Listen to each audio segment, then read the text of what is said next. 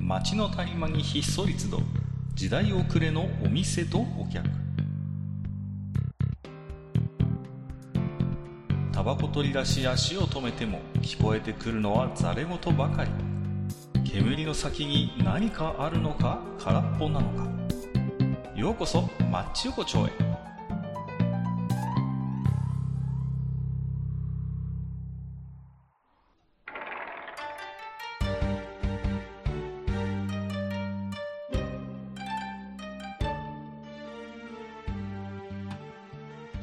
よいよ大将、まだやってるああ、わかりらっしゃい。どうもああ、どうもどうも。いやー、でもごめんね。なんか ね。ねいろいろねねほんとね。いいやいや、、久しぶりですよね、大将とかね。はいはい本当にいはいろいろ、まあ、お忙しかったということでね。まあ、えー、実はね、大将、はい。はいはいはい。今日がね、僕がこの店に来て、えー、記念すべき200回目なんでございますよ。ああ、そんなにそんなになそんんなか、にやりま売しりた。上げにそんな、まあ いいや。売り上げが、その伸びてない。それはだって、大将きそうですね来てないんだもん、このお店に。あ。あのですすね。で、今日はまあ、えー200回記念ということで、えっ、と、こちらの方にも声をさ、か、こ声をかけさせていただきました。えー常連客のネズミさんです。こんばんは。あこんばんは。はい。はいえー大将、いなさすぎ。そうそう。もうねほんと店をサボりたくてサボりたくて仕方がないんですよ。どういうことなはんナポリタインかい。いやいやいや。まあね。えっ、と、まあ、今回が第200夜ということなんですけれども、あの、振り返ってみますとね、第101夜が2020年の5月25日でございますので、えっ、と、足掛け3年ですね、この100エピソードをやっていくのに、まあ、時折ね、長いお休みをいただいたり、えーすることもあるんですけれども、まあ、はいえっちらおっちら、えーまた、えー節目の回を迎えることができたということで、まあ、これはふし、あの、一重にですね、聞いてくださる、うリスナーの皆様、そして、えー置き手紙をいただけるね、えーはい皆様のおかげだというふうに、はいまあ、我々感謝をしているということでございます。はい。いで、えっ、と、ねずみさんは第100夜の時にもおいでいただいたんですけど、何をやったか覚えていらっしゃいますか全く覚えてま せん。大将は覚えてますか何やったかね。あのです ね、もう、あの、第100夜の時は、 第1夜から第99夜までの内容を、えはいみんなで振り返ってみようということをやったわけですよ。はいはいはいですかはらいはいはいはいねはい。当然今回も第101夜から第199夜までの、おータイトルを振り返っていこうじゃないかと。まあはいそういう趣旨なんでございますよ。はい。はい。で、ね、まああのー今回、まああのー101回以降は割と大将がね、お忙しい時期なんかもありまして、はい。はい。あの、ネズミさんと僕とでね、撮らせていただいた回も結構あるんですよ、実は。そうですあそうねですね。いまだにええええね、あの、道明寺の謎が解けてないとかね。そうなんです。未だに道明寺の謎は解けないんですけど。解けてないままですね。そうそうそう。そういう、いろいろね、大将不在の会というのもあるので、まあ、そうですね。ねえまあだから、あのー振り返っていく中で、えー大将やネズミさんにこれどんな会だったのっていうことを、まあ、はい。えーちょっとこう、まあ、突っ込んでいただきながら、あれそうですね。ええまた思い出していこうという趣旨でございますけれどなるも、はい、はい。あの、先にお断りしておきますと、もう我々も、あのー、記憶回路がポンコツですので、はい全く覚えてない回結構あると思いますい。や、本当そうなんですよ。タイトルはだけ見て、ハテナみたいな回結構あるのい、で、ああ、あの、今ね、僕もね、それはね、結構あるんだろうなって。ざーっと今タイトル、レジュメ載せてますけどえ、え、あるでしょ、多分。ええ、ええ、もうあかなりある。うん。本な当にので、まあまあまあ、えーそういうのも入れつつですね、えーはい話していきたいと。で、前回はね、第1夜から振り返った気がするんですけど、今回は、あえの、え記憶がまだ残ってるであろう、あのええ、浅い回、あああ、浅い回から行く。ああ、の、からだんだん掘っていこうかなあ、と。マジで。 前回のねやばいな、それ。それ前回のはいい案ですね。前回の反省を踏まえてですね、なるほど、はいなるほど。前回、第1どのあ夜たりから第10何話ぐらいもうほぽっかり記憶が抜けてたんで、なんだっけこれみたいなね。 はい。よくあるんですよ。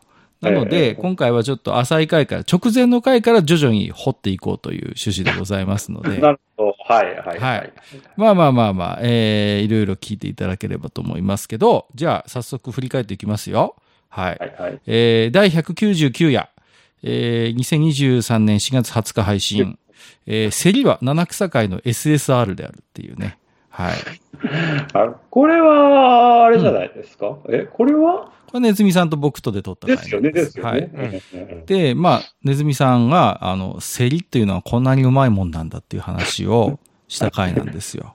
はい。で、あのこの時はあれですよね、セリ鍋の話しましたよね、ネズミさんそとうでね。すね。うん、で、セリのお鍋が存外にうまいぞっていうことを、で、うんあのーほら、今、ネズミさんがいらっしゃるところってのは、あの特産地でもあるので、じ実うはね、ん。あ、そうなんですね。うん美味しいセリが手に入るところにいらっしゃるので、あの、そういう話をしましたし、あと、まあ、あの、セリって、まあ、大将もご存知のように、七草の中にも入ってるんですけど、いや、そうですね。こいつは別格だっていう話をしたんですなるよ。ほど、なるほど。なるほど大体他の奴らがさ、何ですか大根なり株なりの裏なりみたいなやつが入ってるわけですよ。あとなんかその辺に生えてるようなさ。はい、はいはい。その中にあって、セリはやっぱひときわ、ええー存在感があるぞという。まあ、セリを持ち上げる回だった とね。なるほど、なるほど。なんか、あれですね珍しいですね。うちのね、このお店で何かを持ち上げるっていうこと、そんなあっ たかないやいやいや。どっちかというと、貶としめることの方が 多い。あのあ、本当ですかそうあでもなーいいですやかいやいやいや。いや、まあ、ね、まあ僕は確かにね、貶としめることが多いんですけど、 あの、そうそうですまよあ、割とね、でもネズミさんは優しいから割と、あの、持ち上げる回ありますよ。この他にも。はい。なるほどな。えー、じゃあ次、えー、第98夜。 98円。98 100円。あ、ごめんなさい。 198 198夜。えっ、と、2023年4月17日配信。徹底考察、桜道明寺の謎ということで、あのー桜道明寺って大将はわかりますかわからないんですよ。あー道明寺がわかんない。あわからないのでーすね。桜餅は知ってるでしょああ、わかりますわかありまのす。、桜餅にさ、乾いたやつと湿ったやつがあるのわかります あの、あ、わかんない。あの、あのさ、あの、ピンクの部分が何でできてるかって話なんですよ。あどどら焼きみたいな生地ですかお餅の部分んどら焼きみたいな生地それともなんかこう、う、おはぎみたいになってますなんか、もち、もち米みたいになってます桜餅っておはぎみたいなやつでしょ。どら焼きって何言ってんの二人あのねえ、あの、あの、その今、じゃあ大将が思い浮かべてるやつを、あの、桜道明寺って言ったりする地域があるんですよ。ううちもそうなんですけど。ど。で、桜餅の一種なんだけど、あのね、大将ご存知ないかもしれないけど、あの、乾いた生地にこう、あんを挟んでる桜餅があるんですよ。ほどら焼きみたいな生地です。うそれどら焼きじゃん。薄くしたどら焼きみたいな、でもピンク色なのよ、生地は。 なんかそれピンクのどら焼きじゃん、それ。違うんだって。桜餅いじゃやないいやいやいや。ちゃんとでも味は、あの、桜のあの、花びらの味がするんですよ。それは桜の花びらの味であって、どら焼きですね。なんか、また新たな火種が今放り込まれてる気がするんだけれども。 まあ、いずれ じなるほゃど、そういう回やったわけねあ、。そういう、そういずれそういう、そういう回なんで、そ なるの、ほどなるほどいやあの、桜道明寺とは何ぞやっていう、道明寺というお寺があるのか、あるいはな、るほど。道明寺さんが考案したのかみたいな話をネズミさんとした回なんですよ。なるほどはねい。そう検索をせず、そう。あ何の情も報もないままに。そうあ検索禁止シリーズね。そう、なる検ほど索し禁止シリーズです、これはそ。う一切調べずに話たす。だひたすらに、うんあの、どんなんだっていうのを妄想するだけの。そうそうそう。あの、ええなるほどなるほどディズナート経験から妄想するだけっていう、そうそあういうのこと、町横丁お得意のパターンですちょっよと。見てたんですね。そうほとんどのリスナーさんが、こいつら何言ってんだっていうことを思ってる回。そはいはいそんなこと言ったら町横丁の9割5分ぐらいのエピソードはこいつら何言ってんだってなんですけど、だけどうちは飯まずですよ、本当に。飯まずポッドキャスト。えー、はいどんどん行きましょう。2023年4月4日配信、第197夜、国は筋子を優遇してもらいたい。あ、あったね。あったねこれは大将と取りましたねこ。れは、あの、はい、あの、おあれですね、あの、各家の、ねはいあの、まあ、各家、各家およびまあ各なんだ家、地域の方たちのソウルフードの一つをもうちょっとそうメジャーにしたらいいんじゃなか筋ろうか。子がたら、あの、なんだ、いくらに比べてメジャーじゃないよねっていう話をしたわけですよ。うんうんうん。ネズミさんはね、だって筋子は好きでしょ、やっぱり。うん、筋子もいくらもそう呼ばれてるものは好きだし、うん。うん、実は同じものなんじゃないか説をね、あの、198かなんかでこう提唱したんですよ、ね。そうそうそうそうそう、そうなんですよ。実は、あの、なんていうんですか、筋っことたら、あの、たらこじゃない、あの、イクラっていうのは、まあ僕の中では、あの、筋子はね、未成熟な、こう、ね、卵を、まあ、漬け込ん出まだしたね。発酵させて作ってるって話をしたんですけど、うんネズミさんがまた新説を繰り出してきたっていうね、後々ね。うんそういう回なんですよ。そうなるほど恐ろし。ちょっと恐ろしい話なんですよ、これああは。実は、なるほどね。実はいくらから作ってんじゃねみたいなこと言っててああさ。それ言うとさ、196円の方が恐ろしい話じゃないああ、えー2023年3月31日配信、第196夜、出自が怪しいご飯ですよっていう。はい、はい、そうですね。あのー、はいこれはね、問題回ですね。問題解で したね。はい。あの、大将が桃屋のご飯ですよは、本当に佃煮なのかっていう問いを投げかける回ですよ。そうですもうね。ああれの、は佃煮なのかいや、な未だには、未だに信じられない。あれはなんか。確かに、あの、この回撮ってた時は何言ってんだろう大将と思ったけど、うん確かに、いわゆる、うん海苔の佃煮とご飯ですよって、なんか、全然味も違うよね、考えてみるでしょそうなんですよ、あいうんうつ。んうんうんご飯ですよ、ご飯ですよの味だよね。。そうん。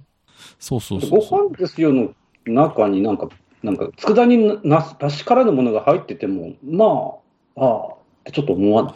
いやーで、色も不自然になんかこう、く黒いというかね、なんかね、そうそうちょっと、普通の佃煮ってちょっとさ、こう、醤油の赤身みたいなの入って、ちょっと茶色っぽくなるじゃないですか。そうそうそう。普通はね。ね。ううんん。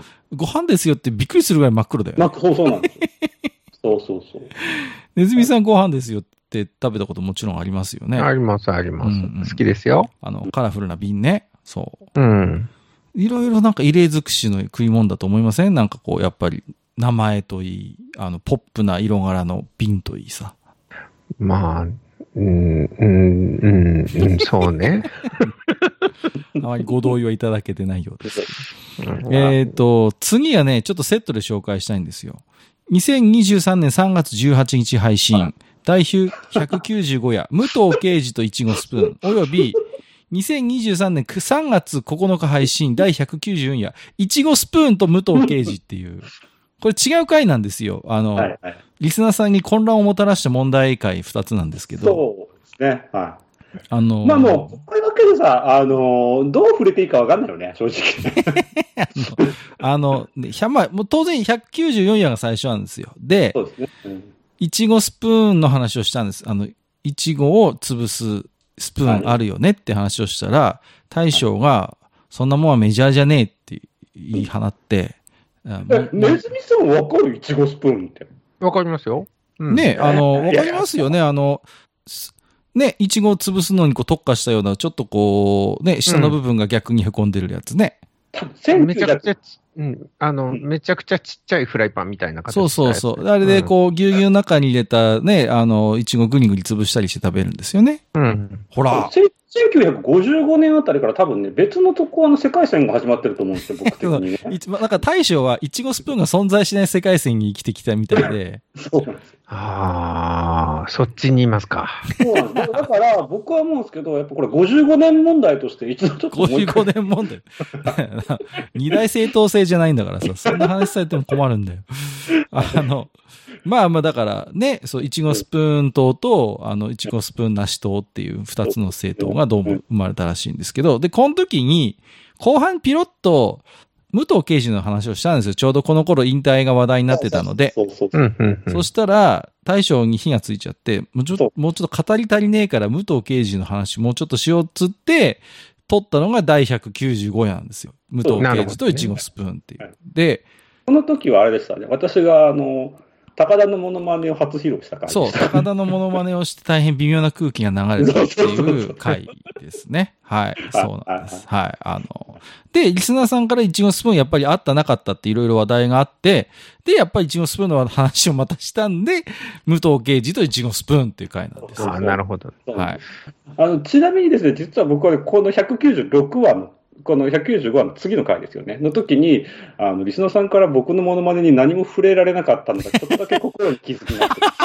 あの、ぜひあの、大将渾身のモノマネだったので、こういう時はリスナーさん一つ、あの、反応をよろしくお願いします。あの、一番傷つくんですよ。あの、似てる似てない、どっちでもいいんですけど、 何いやいもや、いいの、いいの。いや、もう、もうもう、そうそういうフォローはいらない。ああ、いらない。あ、ごめんなさいね。はい。じゃあ、次行きますよ。えー2023年3月7、えー7日配信、第193夜。大将は最近の AI とウェブ広告にお怒りのようですっていう回です。あはりまいし。たね。はい。はいはいはいこれは大将まだ覚えてますか ?3 月。あまだ覚えてますまだあの、覚えて僕が、あの、白髪染めとか気配薬とか、そうあとあの、えっと、 あの、年収500万円以上の人の投資の話とか、そういうアドバタイズメントばっかりこう、そうそう 来るのはどういうことなんだっていうそうなんでとす。ころからだと思いますね。はいはいはい。まあ、あ、あの、ネズミさんもご存知のように、ウェブ広告って、まあ、こう、最近はパーソナライズ化してるじゃないですか。うん、そうですでね。ね、普段見ている動画とか、やっぱりこう、検索ワードみたいなのをさ、うん、こう、調べて、この人はこういうのがいいんじゃないのかなって、こう、提供するわけですけど、うん、中には余計なお世話だとっていうね、うんものもあるぞという、そういうあー問題提起の回なわけですよ。まあウェブ広告を出したことのある身としてはで すね、まあ、ひ割と必然で、いや、そはいはいのはい怒られても、あんたは検索したやろって思う。い やいやいや。だから、皆さん逆に見てて、この広告、ちょっとぐさっとくるな、みたいな。ああ、なるほどね。うんうんうん、そうそうそう。受け取る側としてみあの言ってもらったいや、だから分かっちゃいるけど、そんな、あのう、ん改めて言われなくてもみたいな。ね、例えば白髪が最近増えてきたのは知ってるよとかさうん、ちょっと髪が寂しくなってきたのは分かってんだよみたいなさ、らそういうことですよ。そうそう、精力剤とかさ。精力剤とかねう、ん最近そっちが元気なくなってきてるの知ってるよみたいな。そういみんうな逆に調べてるさ。いや、みんな親切で言ってくれてる。なんか、ありがとうって言ってあげない。 いや、ありがとうって。いやでも一回使ってみるよ。そうは素直にはならないんだって人間は。こう。なるほどね。はい。やっぱ、こう、意地とかね、こうんう、いろんな思いがあるわけですね。あるわけじゃないですそうそうそう人間誰しも。ああ。そこにこ、まあいう触れられだとおっしゃるんだったら、あの、検索している時点でアウト。いやいや。別に、あの、いや、でも僕は、してきてもしなくても出てくるんだよね、さっそうきなんかいやそう思って。僕はでも大将の気持ちにすごい寄り添いますけど、あの別に広告をパーソナライズしてほしくて僕らは Google で検索してるわけじゃないからねっていうのはあるじゃないあですまか。いあまあ、や、それはある。もちろんわかるよ。そういうの無料で、ね、うん無料でこう検索サービス提供してる裏にはもちろんそういう広告とのもちろんマッチングっていうのはある、ある。それはね、企業のそう事情としてわかるよ。でうんも、も、なんていうのもっと短絡的な話をすれば、別にそれをしたくて調べてるわけじゃないのにっていうことまで全部すくい上げて、これ、これ、これ、これ見たかったんでしょこの商品興味あるんでしょってこう、ね、そういう話ですよ。あ、うん。あ、わかる。気持ちはわからはないいよはい。ないけど、はいあウェブ広告すごいなって思うのは、うんうんあの、検索してなくても出てくることですよね。あ、そうそう、それなんああ、そうそうそう。あれね、多分なんですけど、私、あの、自分の持ってるスマホが、あうんの、音声機能がね、オンになってると、多分声聞いてんだな、こいつって思うんですよね。え、ですよ。それは本電話とかですかなんかあの、こう、 LINE とかぐ例えば Google だと、うんあの、まあ、シ Siri でもいいんですけども、はいはいこはこっちの声聞いてるわけですよね。い。うんうんうんうん。うん。なんかその中でよく出てくるワードを多分拾い上げて、自動的に、あ、さっきこの話してたよねってウェブ広告出してるんじゃないかなって思う時はありますね。へーあれ、ほんと怖いです。そうなんだ。うん。いや一回も検索したことないのになんでこんなにいっぱい出てくるのっていうのとか、うんもうね、結構あ不思る議なことにね、僕も本当に、ね、あの、うん車持ってないですよ、僕。車持ってないし、買うつもりもないけども、人がその車買ったんだって話をされると、なぜか僕のところにも、この車どうですか、中古ですよって出てくるんですよ。うわうー、なんかあれはね、本当に怖い。うん。聞いてんだなって。はいはいはいはい。えー、で、192夜、2023年2月12日配信、第192夜チキンラーメン進路相談室ということで、ここはですね、この回と一つ前の回で、えっ、と、ケリーさんという方、えー、お呼びさせていただきました。初めてじゃないですかね、町横丁で、本当に、なんていうのかな、えーネズミさん以外の方ゲストでお呼びしたのね。はい当。そうです。まあ、えしかもね、別のポッドキャストそうをそうやってらっしゃるというね。あのーご存知の方もいらっしゃると思うんですが、主に日本の歴史のことを話すラジオとか、あと福祉探偵団というポッドキャストをされているケリーさんという方が、えーおいでいただきまして、はい。まあ、あのーぶっちゃけ言うと番宣だったんですけど、あの、 まあまあ、そう。おもれきさんが今度500回になるので、えーちょっと PR の場をねっていうことで、うんうんいろいろご相談をいただきまして、まあ、そういう案件の回だったんですけど、内容はいつものマッチ横丁で、えーチキンラーメンは今後どうすればいいのかっていう進路相談に乗ってあげたという回ですね。はい。そうですね。ネズミさんあはあれですか、チキンラーメンは食べたことあります食べますよ、もちろん。あの、今、チキン、あの、中山きんに君さんがはい CM をやっている、あの、ゼロ秒チキンラーメンとか好きですよ。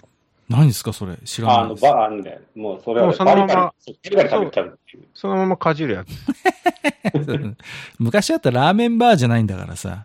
あ、でもそれに近いかなで、あの、あれですよ、ラーメンのところにあるんですよ。インスタントラーメンのところに一緒に置いてあるんです。あ、そうなんですか。うん。へー色は黄色いやつですね。へーうん。で、まあ、チキンラーメンってほら、いわゆる即席麺の始祖みたいな存在じゃないですか。はい。だけど、まあ、例によって言うほどうまくないよねって話を延々とするって いうね。レジェンドだけど、レジェンドだけど言うほどうまいかみたいな話です、この回 は。はい。基本、基本的にここはやっぱり落としていくんだね。 いや、今、今改めてなんか確認した気がする。あ、僕に合ってるのかなって思い始めたぐらいに思っいて。やいや、いやああのね上にいるやつを落として、下にいるやつを上げるのがそうう、そう、そう、あのね、ちなんですよ。弱きを助け、強きをくじくでいきたいと思ってるんですよ。 で、で、2023年2月10日配信が第191夜、スケロク寿司大疑問ということで、スケロク寿司は寿司かっていう話をしたんです そう、よ。もうこれはね、だあか、らダメだ。なんか言い訳できなくなってきた。閣下のこうこれで、と閣下の真相心理に刷り込みが入ってるからあ、そうそうそう。まあまあ、あの、ね、そうす、僕のちょっと昔の思い出があるんですけど、これにはちょっと痛い思い出が。でも、スケロク寿司を寿司と俺は認めたくねえっていう気持ちがこう溢れ出ちゃったっていう回そうそでう。すね。うんいや、ね別にスケロクがね、悪いわけじゃないのよ。ね。うんあ寿司さえ名乗らなきゃいいんですよ、 要は。スケロクはスケロクっていう風にすればいい。だから、あの、なんていうの稲荷とかんぴょう巻き盛り合わせみたいな感じでいいのにさ。なんかさ、わざわざご体操にさ、歌舞伎の演目からスケロクを持ってきてですよ。スケロク寿司でございって言われてもさ。いや、ちょっとねっていう。まあまあね。あネズミさんちなみにスケロク寿司ってなんでスケロクっていうか知ってますあーなんでかは知らないけども、うんでも、すっけろく寿司ってすごい古いですよね。古いです。あの、スケロクっていう歌舞伎の演目があるじゃないですかう。ん、うん、あはれい。に登場する、あの、揚げ巻きっていう太夫がいるのね。うん、で、ほら、ってことは、要はほら、お揚げとかんぴょう巻きだから、そこを引っ掛けてるんですよ。揚げ巻きって。こうん。うう。んそれでスケロク。寿司って名前になったっていうね。うん。だけど、ほら、別にさ、お刺身が乗ってるわけでもないしさ、ね、うんなんか、いわゆる我々が抱く寿司のイメージとはちょっと異なるものだから、うん果たしてスケロク寿司を寿司一問に加えていいのかどうかってことを勝手に議論した回です。あのー、スケロク寿司といえば、あのーあれですよ。えっ、と、お通夜の時とかに食べますよね。ああ、よく出ますね。あー出ます振るわれますよね。ううんん法事でね出たりしますそう、法事うでね、みんな集まったからなんか食べたいんだけど、でも、その肉系のものを食べられないからっていうことでね。はいはいはいはい。うん、それでスケロクはよく食べますよね。重宝しますよね。ちょっと、まあ、完全な精進ってわけじゃないんでしょうけど、まあ、精進っぽい感じですからね。うん、うんですね。うううんんうんん。そういう時になんかこうね、確かに重宝するかも。たはい。だね、僕は思うんだけどね、このスケロク会とね、チキンラーメン会、最大の我々のお点としてね、お点ですかあの ゲスもうお点がして、僕はあると思う、ゲストさんに対して喋らせてないっ ていう。最大のお点ですねいや、いや、結。構、結構ちゃんと振りましたよ、いやちゃんとケーキさんに振ったよ、僕はス。ケロクの時は特にひどかったと思ったんだよ。 あのね、いつもあの、いや、いろんな番組で言われるんですよ。お前、ゲストさんいるとき喋りすぎだよってね、まあいろんな人に怒られるんですけど、まあ、そうだね。うん。すげえわかる、それ。チキンラーメンの時はまだいい。よかった。まだちあょのっとはね、チキンラーメンの時はね、あの、今だから白状するけど、ちょっとね、あ、やべえと思ったんですよ。スケロクの時に、ケイリーさん呼んでおきながら。だってケイリーさんだって、すごいんですよ。500回やってるラジオのパーソナリティしてるし、人気ポッドキャストですから、すごい、あの、パーソナリティの方ですし、トーク力もあるのに、それをこう、潰しにかかるというね、本当に鬼畜のえち商ょっ業とで待っすてよ。待って待ってあの、潰しにかかってたの。違う違う。いや、結果として、別にそんなつもりはないの。結果と無して無意識に潰してた。。無意識、それが、だからかえってて立ち悪いのよ。こそうそう。う。ね。無視にやっちゃうから、これを。。本当にケリーさんごめんなさい、この二人が いやいや違う本当に申し訳な大い将は、大将はいいのよ。俺が悪いのよ、俺が。この回、特にスケロク回のね、一番悪かったのはね、カッカが思い出話しだしたあたりからもまずかったんだよマジで本当に、あの時も俺やべえなってちょっと思ったんだよね、い正や直。いやいやいや。ごめんなさい、本当にもうね。あの、申し訳ない。いや、偉いですでもね、大変お世話になりましたということで、ありがとうございます。本当ね、ケリーさんも二度と来ねえよと思ってるかもしれませんけどね。 本当に、本当この説は、えーお世話になりました。えっ、と、年が一つ古くなります。だんだん多分薄くなっていくからペースは速くなっていくと思うんですけど、はいえー2022年12月30日配信、第190夜、夏のや鍋焼きうどん、冬の冷やし中華というあ回であ、すこねれ。勝った実験会ね。勝った実験会です。珍しはい、はい。僕の実験した回です、これ。夏にあえて鍋焼きを食って、冬に冷やし中華食ってみるっていう回です、これは。はもうい。 1年越しの回でしたね。一年越しパパ、あの、私のパパのって言っちゃったよ。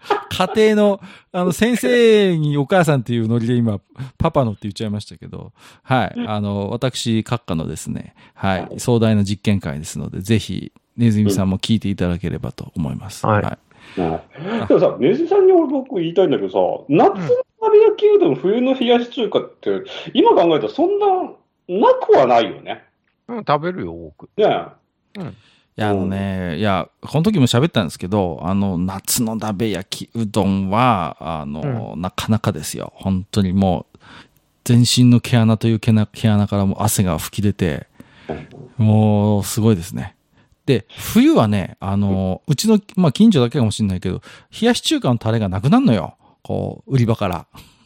うんあで、うん作るのに苦労するっていう。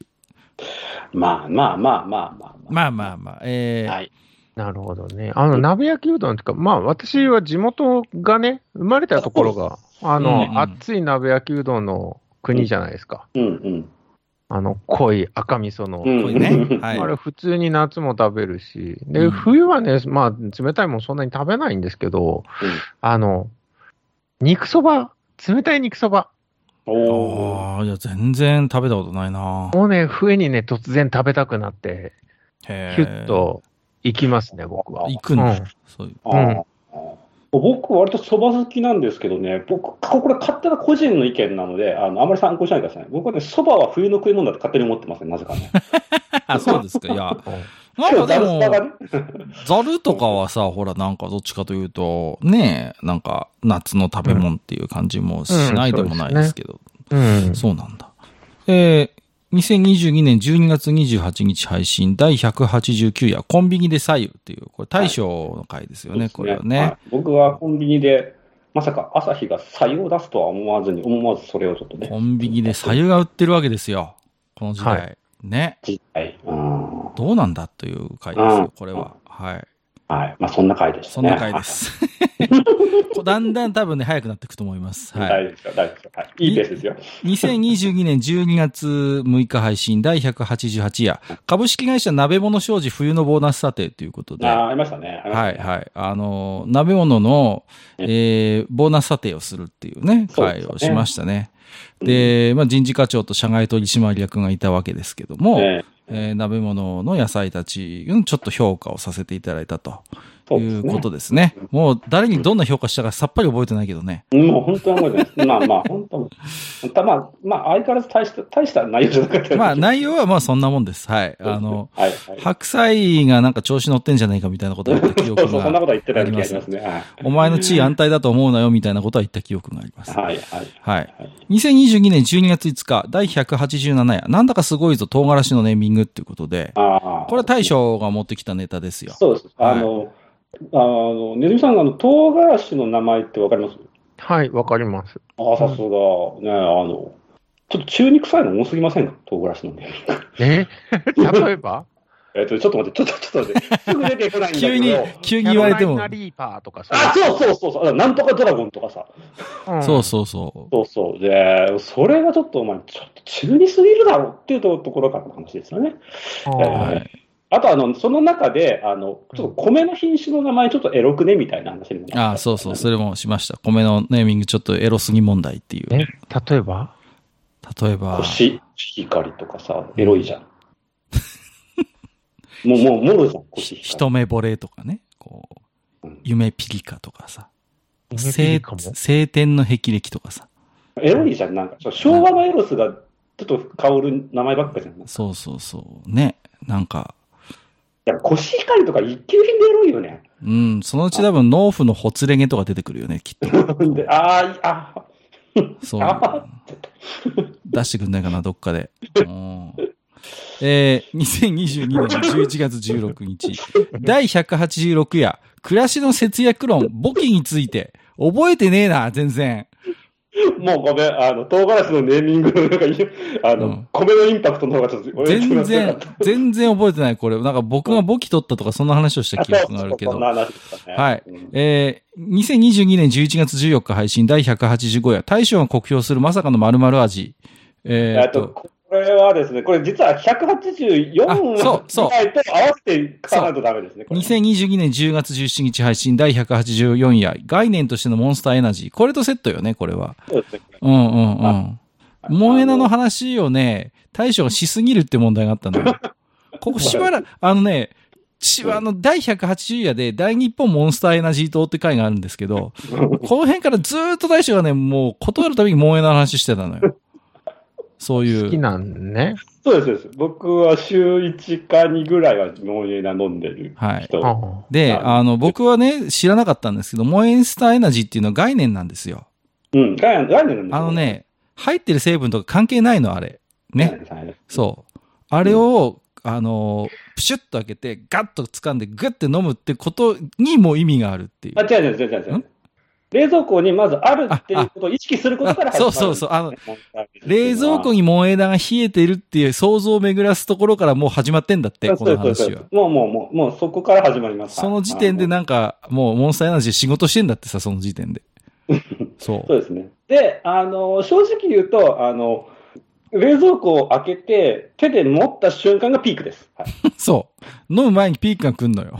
ピークが来ます。す、すごいでしょそういう、もう多分ね、あの、ネズミさんは今多分もう、なん、もうんう、ちょっと長そうって思ってた。あの ーあの、聞いてください。聞けば、聞けばわかる人。のあの、心を読むな。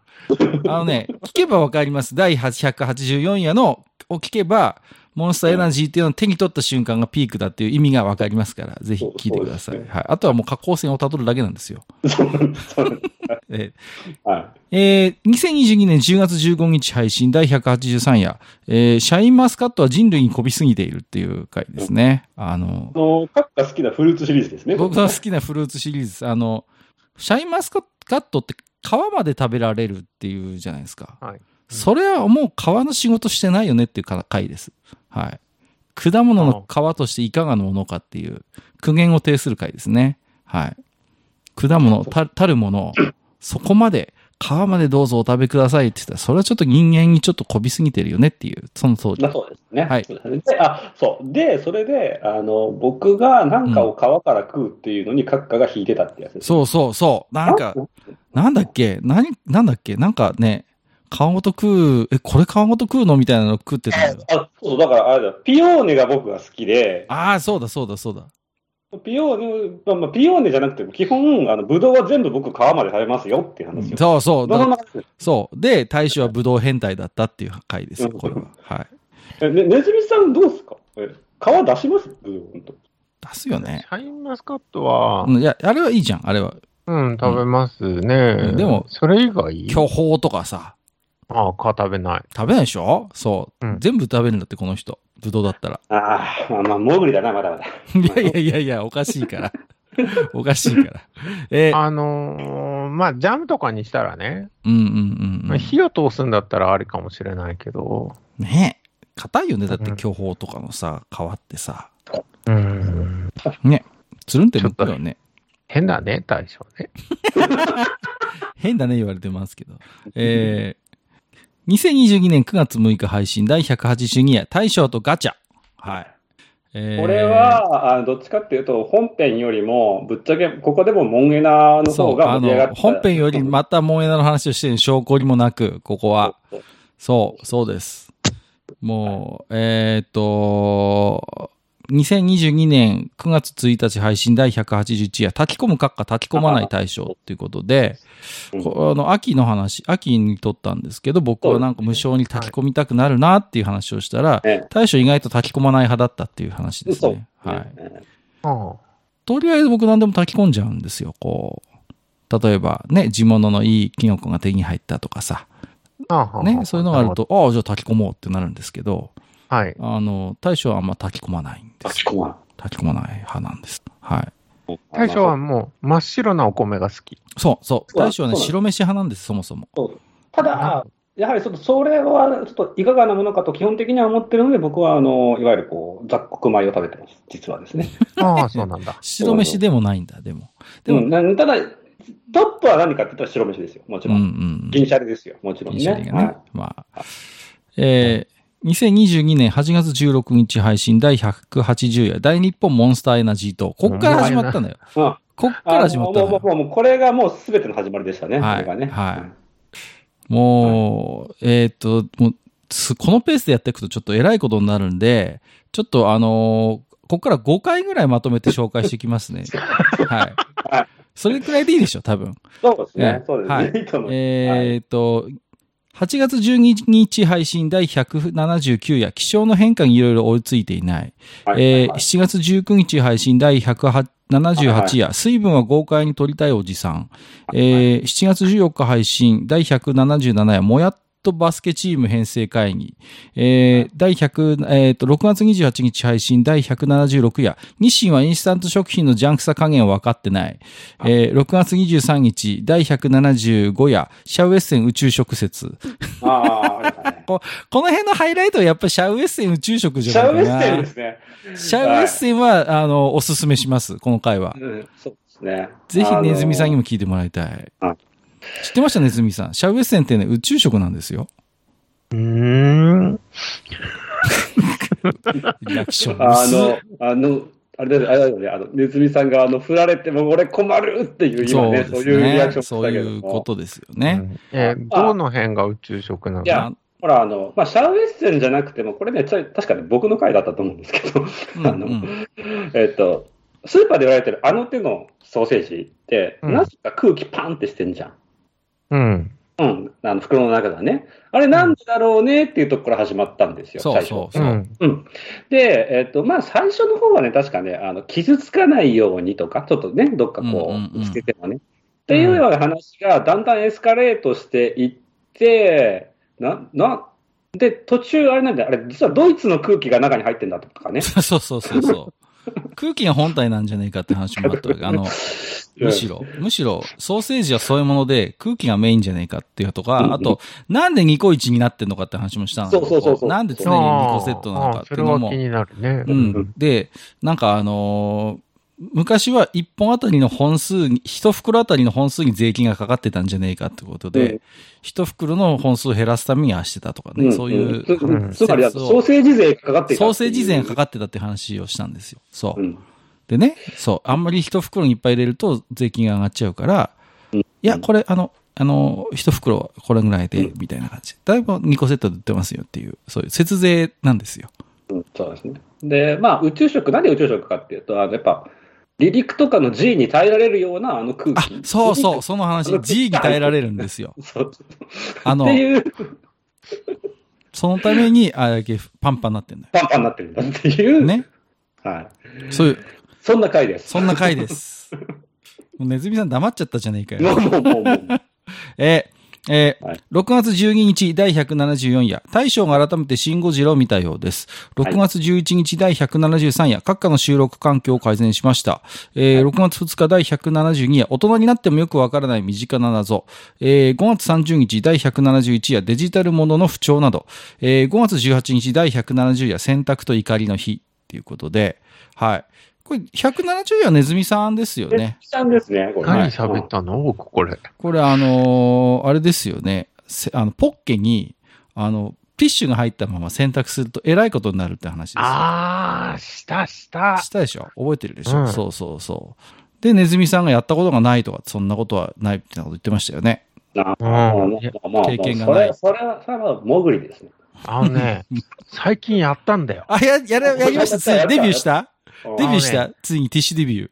ティッシュじゃないんでえ、すな、よ。な、ティッシュじゃなくてね、もっとやばいもんしたんです。なに、なに、あのね、あのー、電子タバコのカートリッジをやらうかしわたんですうわようわうわ、うわうわうわ、もう、アウトでしょもうタバコの、あの、電子タバコ、最近の電子タバコはね、もうあんまり葉っぱが入ってないから、はいはいはいはい。あれなんですけど、そのカートリッジの端っこにある、うんあのクッションのやつ、ああ、はいはいはいはい。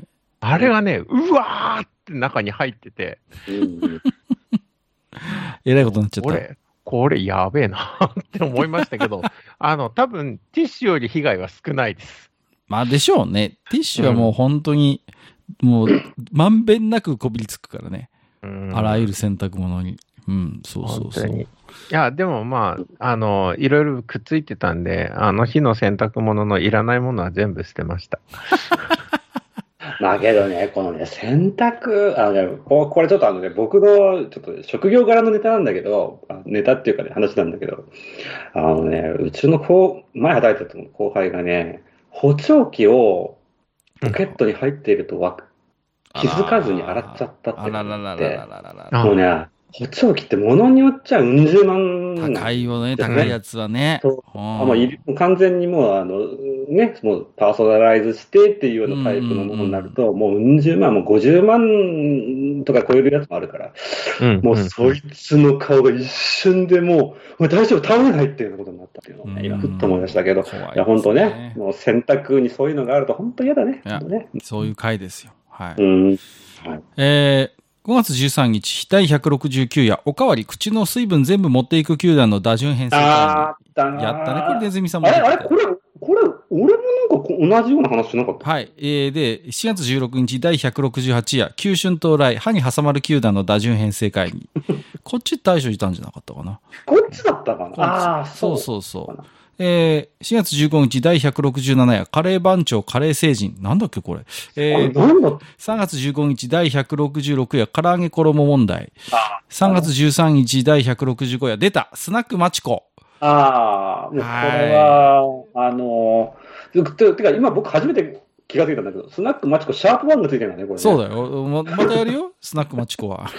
やるよんだ。マチコ。知ってる大マジ将、かあの、ピネズミさん、スナックマチコ。うん、知ってますよ。あ、ほらほらほら。ねえ、やっぱスナックマチコね、意外と好評だったんで、あの、そろそろまたやんないとなと思ってるんですよ。はい。まあまあ、伝統芸みたいなところがありますからね、これそはうね。そう、このお店のね、 に一個上でしたっけ ?2 階にあるんだよ。スナックマチコ。そうですそねうそう。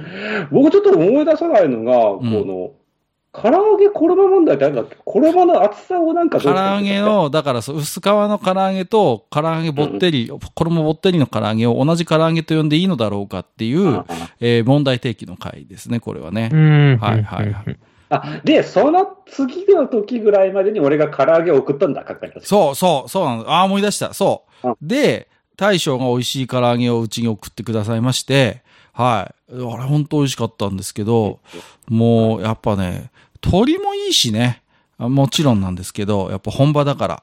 いや、い美や味いや、しかなるっほど本た場な。本場じゃないと思うんだいけど。やーでもやっぱね、違いますよ。うんうんうん。で、美味しかったなーいいやねうんそんなことありますよね。や、だからなあんの、で大将は僕には送ってくれないのだってこ、 ここの時だってネズミさんだって別にゲストじゃないから知らないでしょ、この時の経緯を。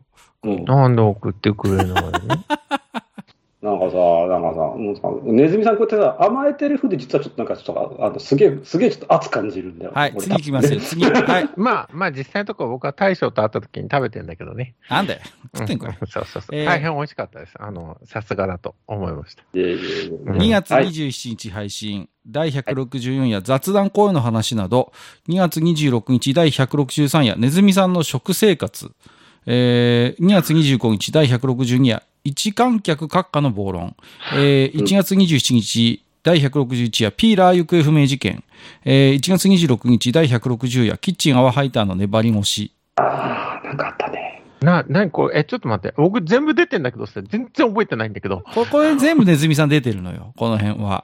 そう。全然覚えてないですかうん。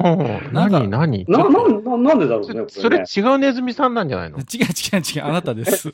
あなたです。え、ね、ネズミさん何人かで構成されてるってことうん。ネズミ A、ネズミ B がローテーションで出てる可能性はあるけど、でも、うん、あの、閣下の暴論をなんとなく覚えてるんだな。エンタメ論的な話をした。キチアワハイターはなんか覚えてる。キチアワハイターはそう。ネズミさんが淡への信頼がは、違う違う違う。淡への信頼が半端じゃないのは大将か。ね、大将が泡をすごい信用してるんですよ。 そうそうそう、そんなんだったそんな回です。だんだん薄くなってきたよ、感想が。覚えてないから。全然覚えてねえなぁ。僕の食生活って何なんだろうね。しかもなんか、コメント見ると、エッチなことには、エッチなことにはエネルギーを使うようですって書いてあるから、なんかネズミさんのエッチな話したのかな、ここ。何の話だよ。なんだろうね。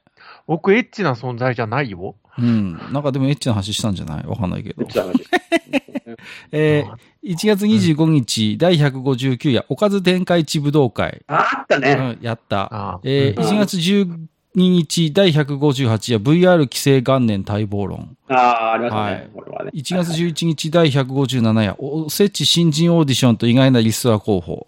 えー、年が変わって12月29日第156夜、大将が切る自称オラオラ系 S 男子問題。あ、ありました、ね。あったね。1月27日第155夜、新幹線の缶ビール問題。あったあったあった。はい。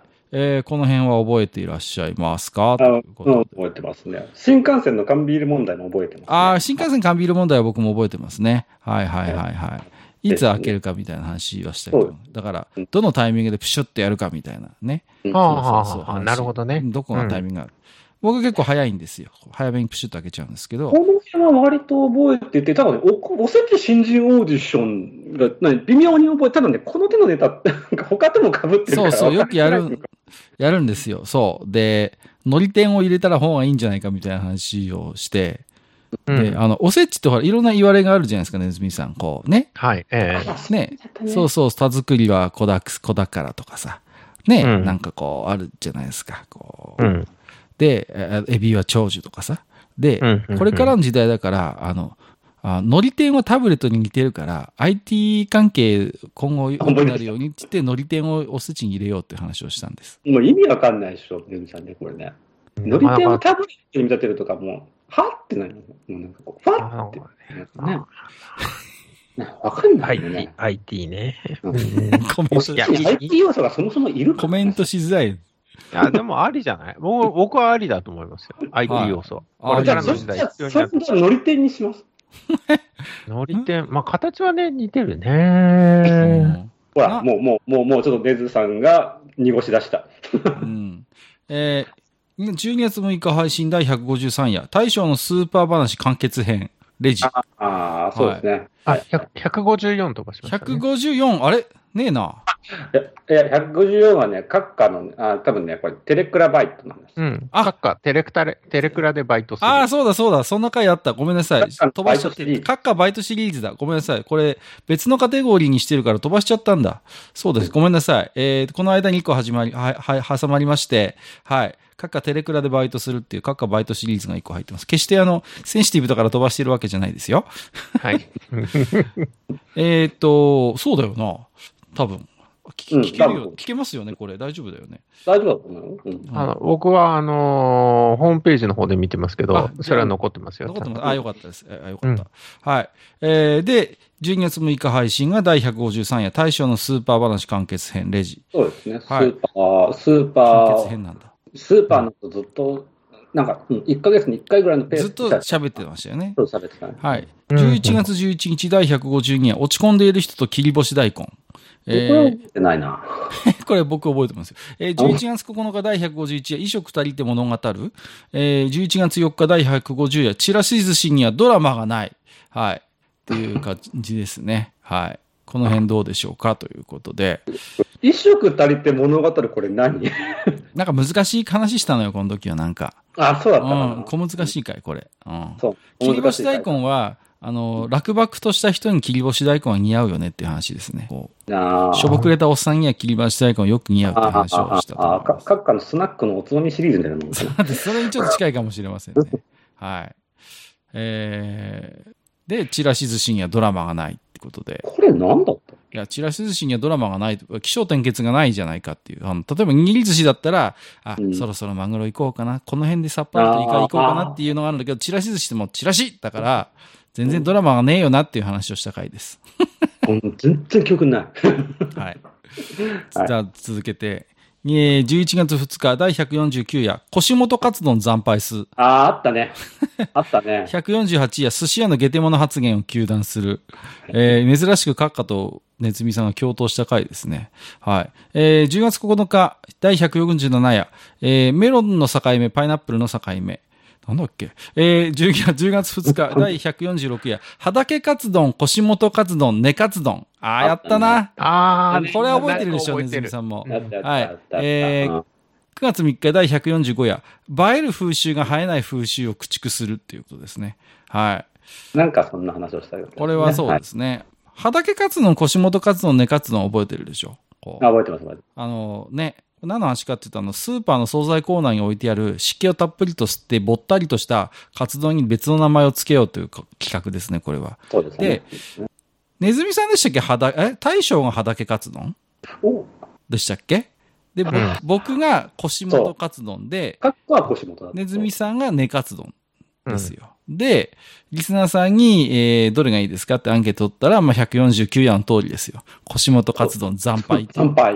はい、惨敗しま した。ははい。えー、1票ぐらいしか入んなかった記憶があり ます。はい。全然ダメだよねっていう、そういう回。ネカツ丼に集まったんでしたよね、確ネかカに。ツ丼そうそうもそううそう。ネズミさんのがいいっていう、なんいかや、。僕が一番まともだったっていう話ですよまね。あ、いや待って待って待ってそこまでは言ってない。いやそこまでは言ってない。俺が風情あると思うんだけどな。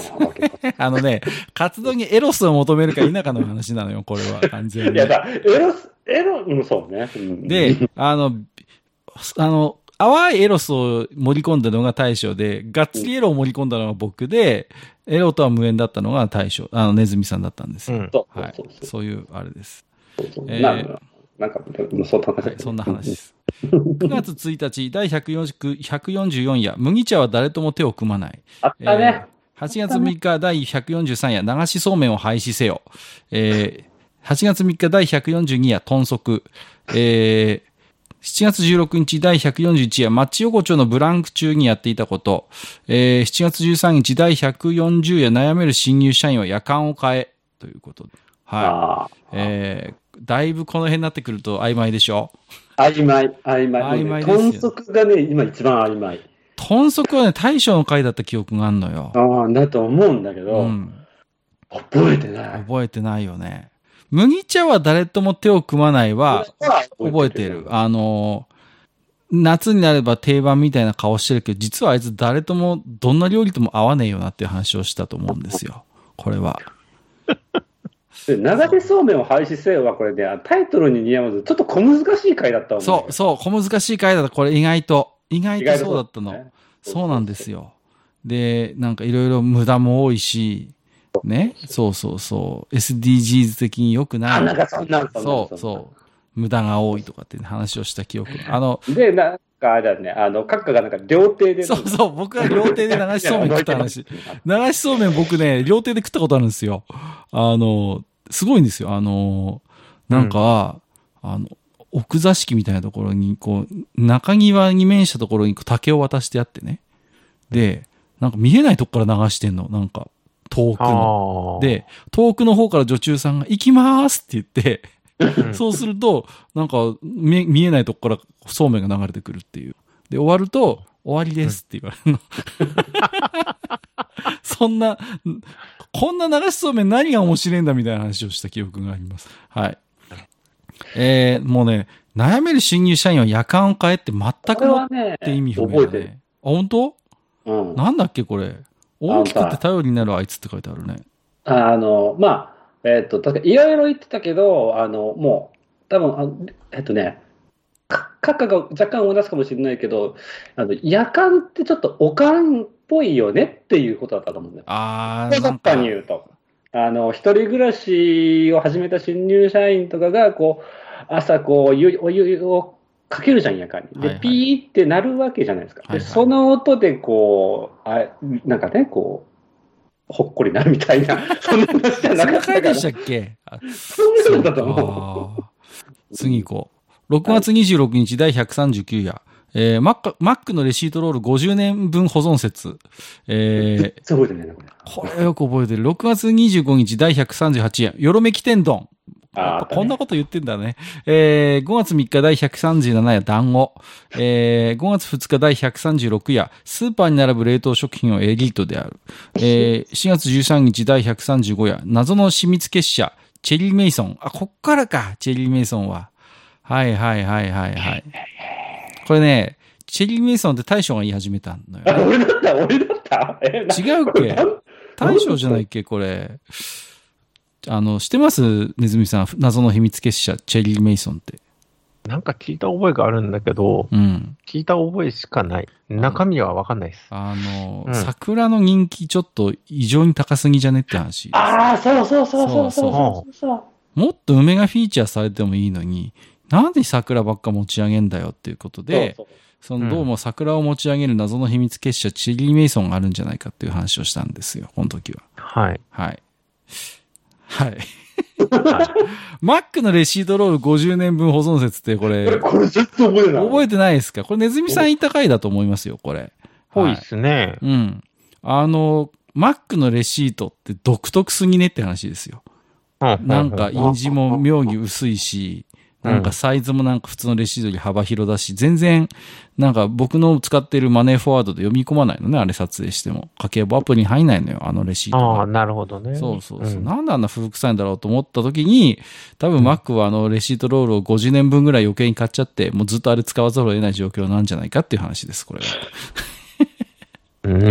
ん、なんかあったような気が。はい。もうだいぶ薄いです、この辺。だいぶ深くなってきたんで。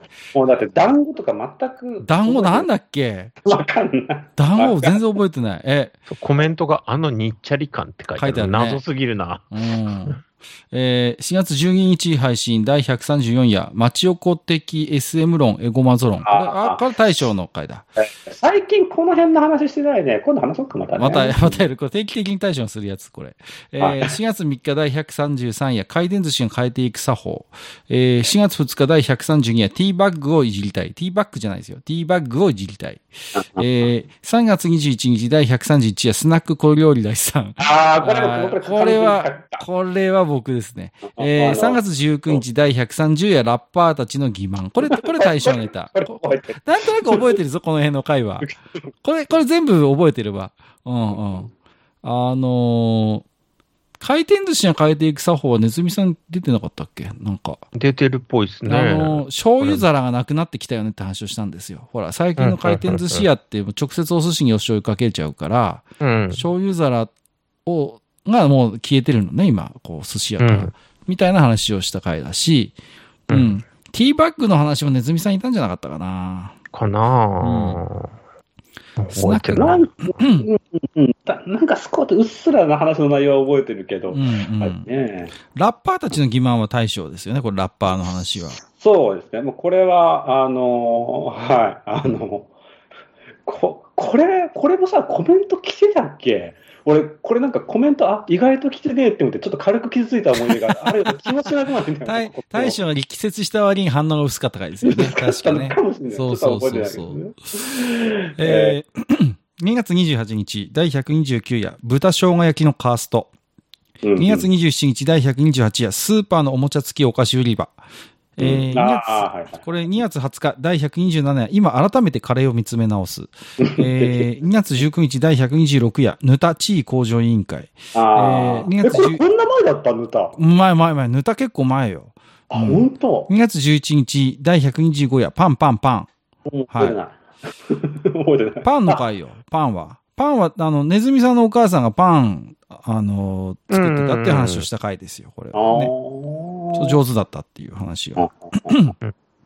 あれ先生だったんでしたっけそうそうそ多分多う。分この辺僕がちょっと不在にしてた時期だよ不在の時期かな、スーパーのおもちゃ付きお菓子売り場は大将の話よ、これ。確かそうそうそうそう大将って、おお帰り大将って書いてるもんね、これ。だから、しばらくいなかったんだね、多分ね。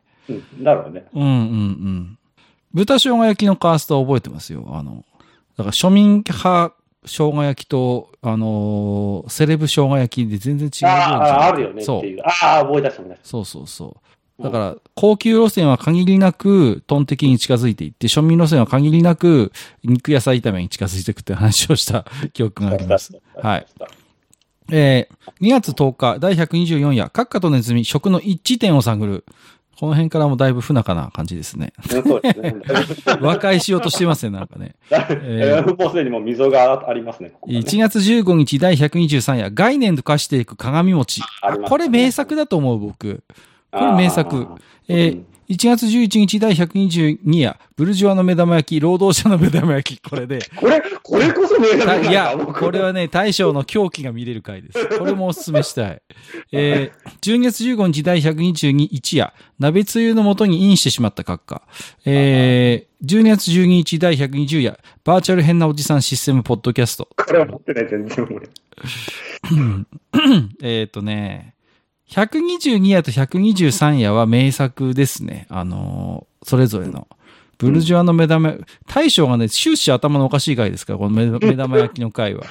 いきなり、ね、あの、カッカどうやって目玉焼き焼くのみたいな話してさ、いや、それは、あの、ブルジョアだとかって、なんかよくわかんない決めつけをさせられた回ですよ。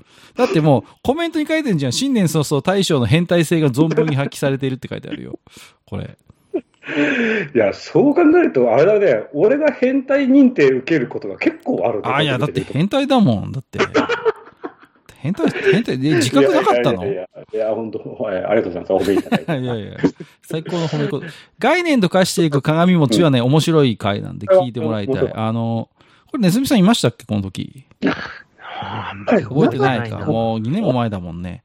うん。あのですね、あの、最終的に鏡餅はアプリになるって話をしましたね。そうそうそうそう。最終的にアプリになるんですよ。これ。うんうんうん。さ将来的にはもうね、あのー、お正月になると、あのー、あれです、あのー、餅作ってる会社が QR コードを配り始めますから、うんうんそれを取り込むと、鏡餅のアプリがダウンロードできるっていう。はい。うんえー11月26日、第119夜、一人飲みと抜きやりのそば屋。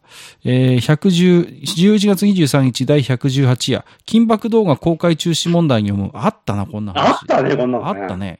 えー、11月5日第117夜、究極のカツカレー。えー、11月3日第116夜、出張魚屋川街を走る。あ、これは僕の回だな。あ、これ名作えだと思う、俺は。ううんん。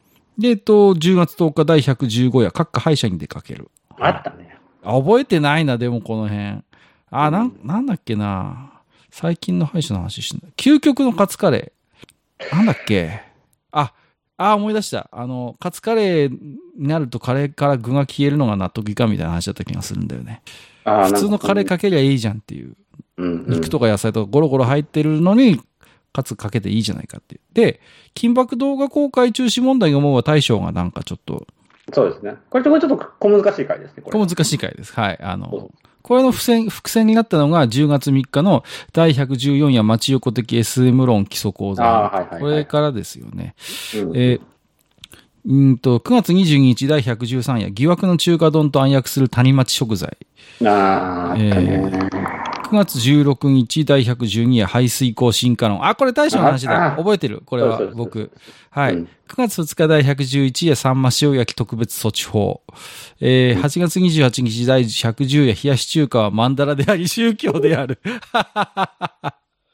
こっから大将がなんか変なこと言い始めたんだよ。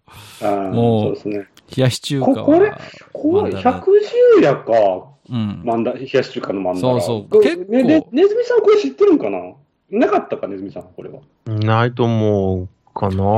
大将が冷やし中華は曼荼羅だとかって頭のおかしいことを言い始める回なんですよ。はい。うん。もうなんか慣れてきたね、大将の変態性にここまで来たね。大将、元からまあおかし いからね。元からおかしいな な。んだそれ。大将と旅行に行った時もね、思ったからな。大将、やっぱ変だな、こいつ。 変だな、こいつ。いや、あのね、大体マッチ聞き始めると、カッカってやつはやべえやつだってみんな最初言い始めるんですよ。で、うんうん。聞き、ずっと聞いてるとだんだん、いや、本当にやばいのは大将だってみんな気づき始めるんですね。で、んそういなうの感じなんですよ。あの、うん。爆笑問題みたいなもんですよ。最初に見た時に、太田はやべえ、太田はやべえってみんな言い始めるんだけど、うんよくよく見てみると田中の方がやべえなみたいな、そういう感覚ですよ。まマッチ王朝は。はい。まあ、まあ本人たちはそう言ってんだけど、あの、どっちもやべえって いうね、い やいや、結局ね。僕はまともだと思うんですけどねい。や、僕もまともだと思うな。はい。大体ね、そういう時はね、みんなそう言う んですよ。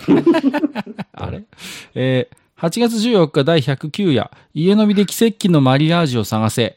えー8月8日第108夜、えーワイン標準おじさん横山二郎と標準価格前。あなんかあったね。ーこれは覚えてる、覚えてる。なんかあったね。あった、あった、あった、あった、これは。標準価格米と横山二郎の話。横山二郎って架空のおじさんですけどね。えっ、と、7月18日第107夜、激論検索禁止、ピータンの謎に迫る。あったね。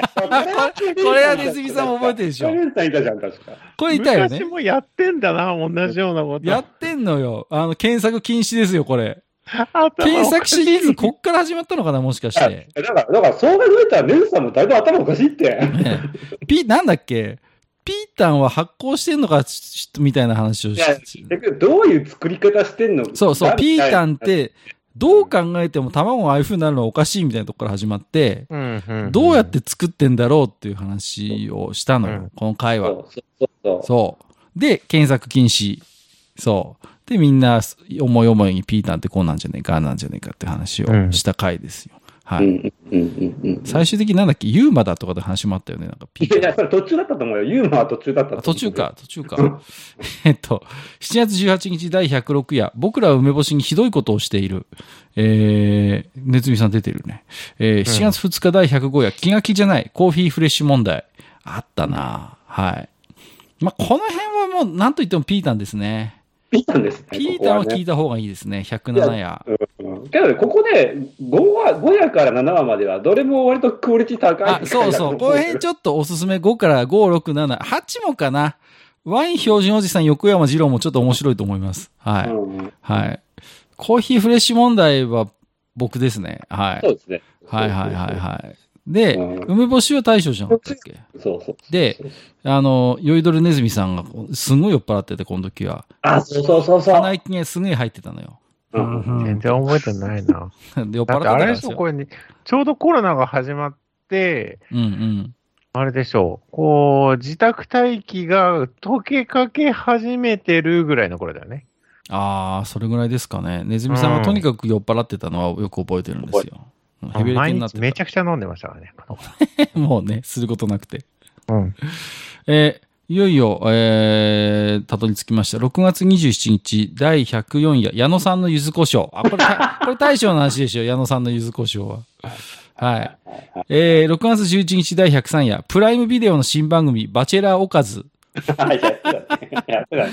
やった、やった、これ、閣下のしょうもないシリーズ。えー、6月6日、第102夜、大将が提起するスーパーの同性問題。あー、ここら辺からスタートしたのかな、この辺大将のスーパー。からスーパーシリーズですそう、よねスーパーシリーズですよね。うんえー5月25日、これが、まあ、えー最後ですね。第101夜、えーマジックカットの小袋を最近手を抜いているっていうね。あ、これは覚えてるよ。うん、これ覚えてます。最近のマジックカット信用できねえっていう話をした。なんか、第2シーズンドア玉で噛む大将って書いてますね。 なんか、噛んだらしいですよ、この時。 はい。この辺はネズミさん覚えてる回ありますかないかな、ここは。これはないなぁ、ここは。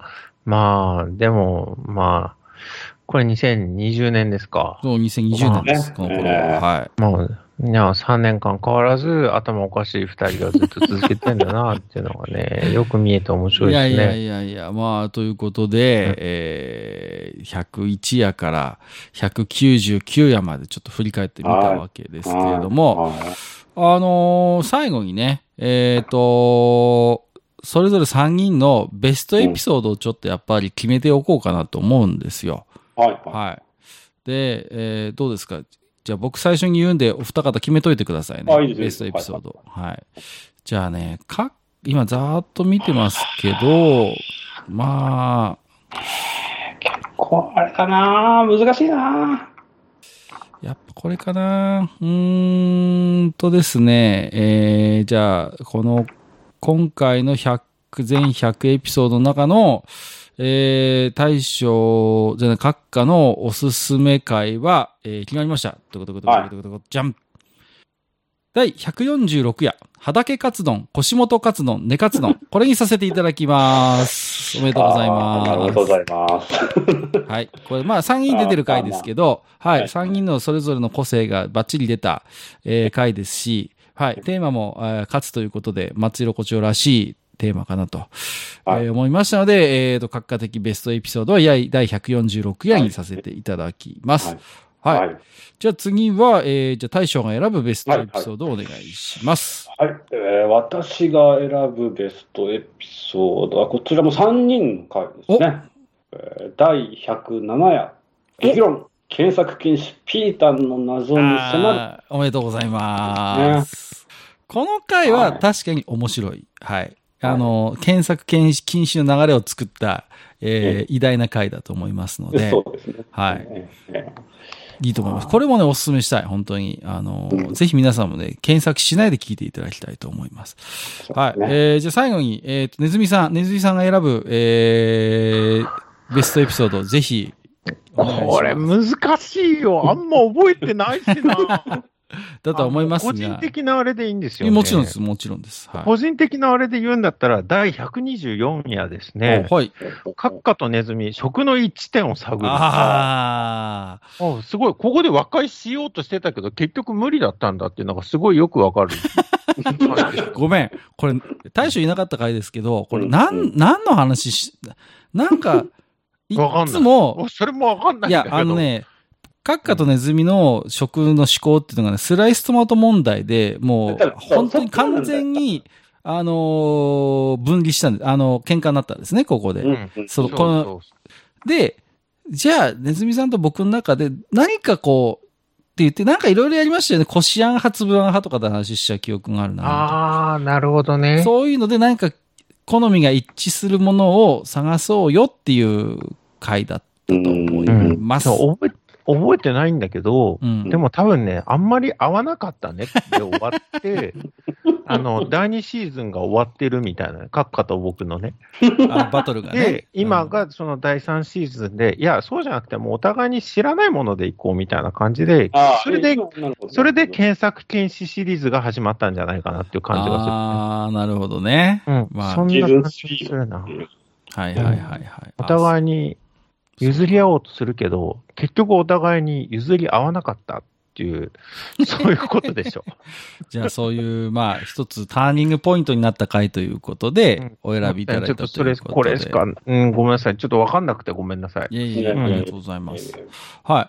えー、ということでですね、はい、はいえー、200回記念ということで、あー夏美さんと本当にね、はいお招きして話しておりましたけども、まあ、ちょっと置き手紙はね、ちょっと次回に、えー回させていただきますね、い、い時間になってきましたので、ごめんなさい。次回必ず皆さんの分紹介したいと思います。えー、ということで、えーどうですかじゃあ、ざっと、えー直近100回、第2シーズン、今回、次回から第3シーズンになるわけですけれども、はいえっ、と、大将、おまた、抱負なり、第3シーズンに向けて、もしあればお伺いしておきたいんですが、いかがですか そうですね、もうちょっと角が丸い人間になろうと思います。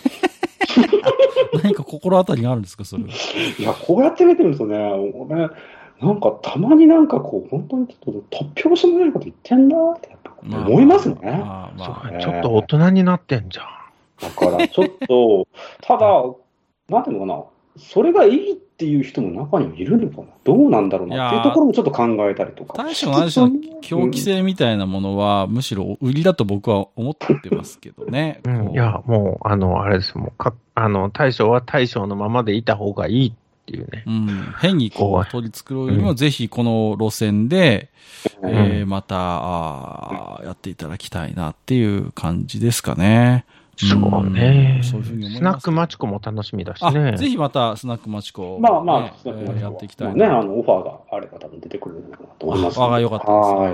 はい。ありがとうございます。 じゃあ、ねずみさんはどうですか第3シーズンに向けて、えー何か、こう、抱負なり、こんな思いがあれば、ぜひ聞いてみたいんですけれども。 あの、僕は第300夜に呼ばれるんだろうかっていう大きな問題がある。呼びますよ、もう。もちろんじゃないですか。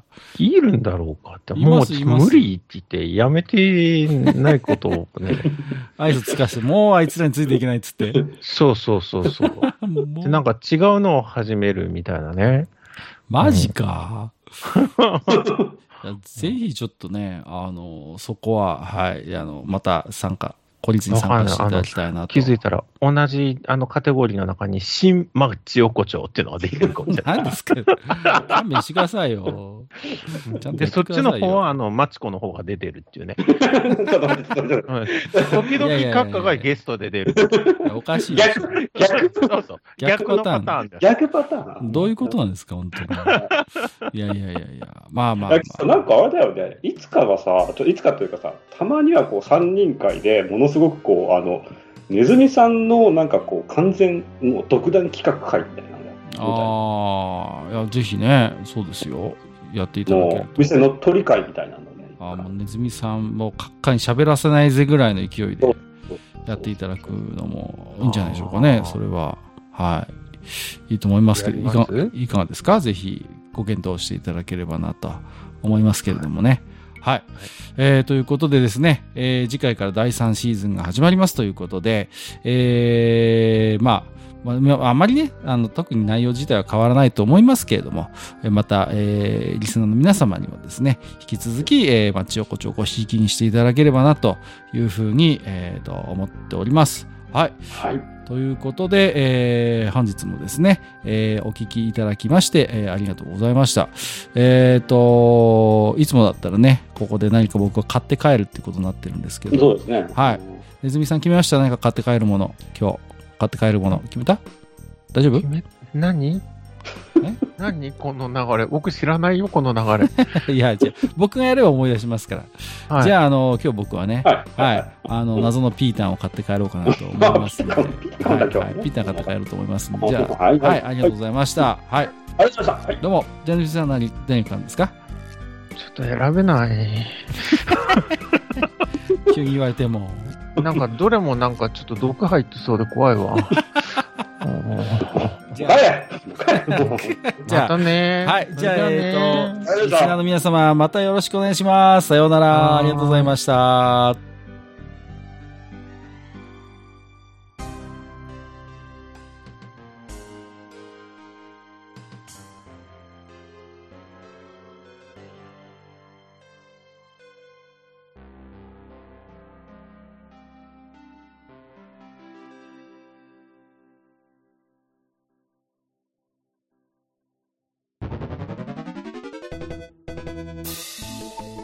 ああ、そう、大将、もう一つだけ。なんで愛想そっかしいねなんでもこの町横丁、聞き手の方から置き手紙が届くそうじゃないですか。そうそう不思議な話だいやいや 別に不思議じゃないんですよ。で、えっ、と、どうすれば届くんですかあーなんでもブログのお便り投稿フォームか直接メールすれば届くらしいうーん、えーブログに載ってるメールアドレスに直接送ってもいいんだね。えー、何何メールアットマークマッチサイドドットネットか。mail アットマーク matchside.net ね。うん。公式ツイッターでは番組更新のご案内や予告が載るらしいし「ハッシュタグマッチ横丁」をつけるつぶやきも番組で紹介する場合もあるみたいだからうん。じゃあ一応フォローしてみっか。皆様のお手紙おお待ちしております